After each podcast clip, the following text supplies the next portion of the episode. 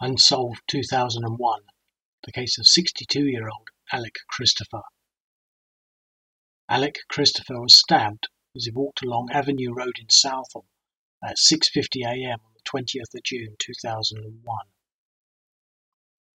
He was found in the road near the junction of Avenue Road and Cambridge Road with a single stab wound and taken to hospital where he died later that day. The police said that there was a connection between his murder and an attack on another man sometime earlier when a man had been stabbed in the head. They said that they had also interviewed several Somalian men that had been seen in Southall Park about 25 minutes earlier. There was said to have been a common link between Alec Christopher and the other man, that being the occupier of the house where the Somalian men had been drinking all night and where they regularly drank.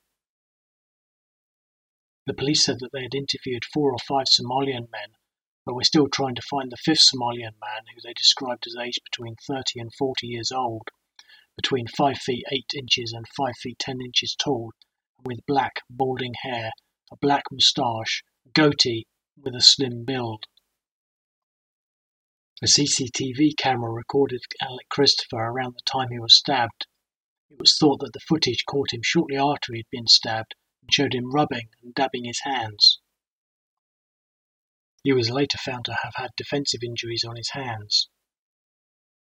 A CCTV camera also recorded a woman walking along the street in the same direction as Alec Christopher, and it was thought that she might be able to provide some fresh intelligence or even have talked to Alec Christopher. She was said to have been aged about 40 to 50 years old.